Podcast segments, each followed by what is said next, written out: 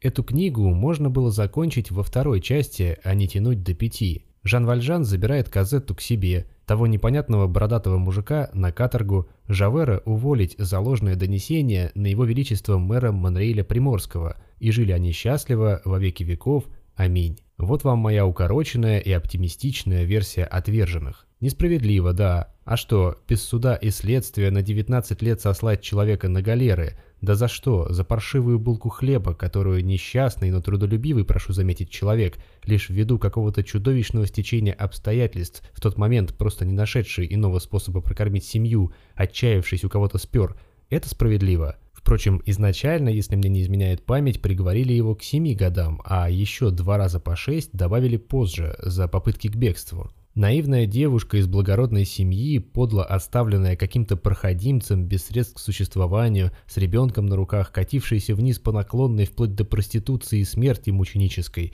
это справедливо. Безусловно, надо отдать должное мастерству пера Виктора Гюго. Я буквально в ужасе содрогался, читая эти строки. Я – здоровый 32-летний лоб. Вот вам и буковки в руках мастера.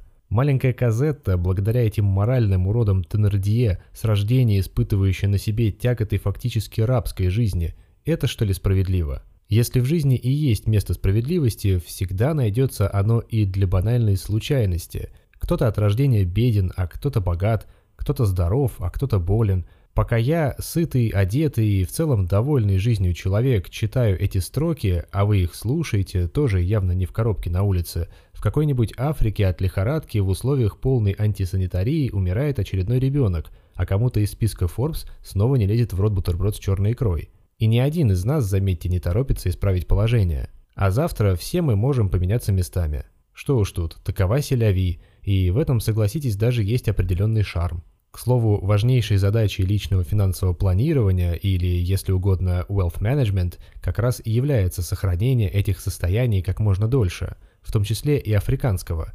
Последняя не сама цель, разумеется, но неизбежная цена чьего-то благополучия. Nothing's free.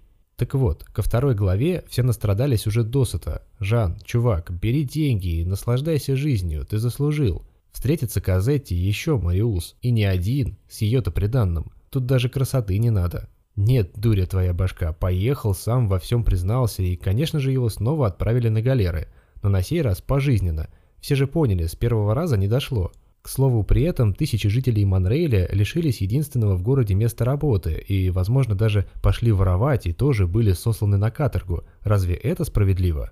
Хорошо, судьба дает ему второй шанс. Он бежит, снова становится человеком, выдает таки дочь замуж и даже успешно проходит KYC, мыслимо ли, 600 тысяч франков.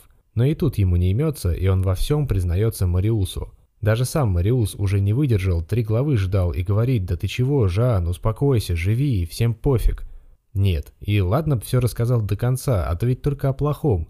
Вот зачем на себя клеветать, скажите? Совесть его, видите ли, мучает, поговорить не с кем. Вот как плохо-то было без психологов жить в 19 веке. Сейчас пошел, 5 рублей отдал за сеанс и полегчало.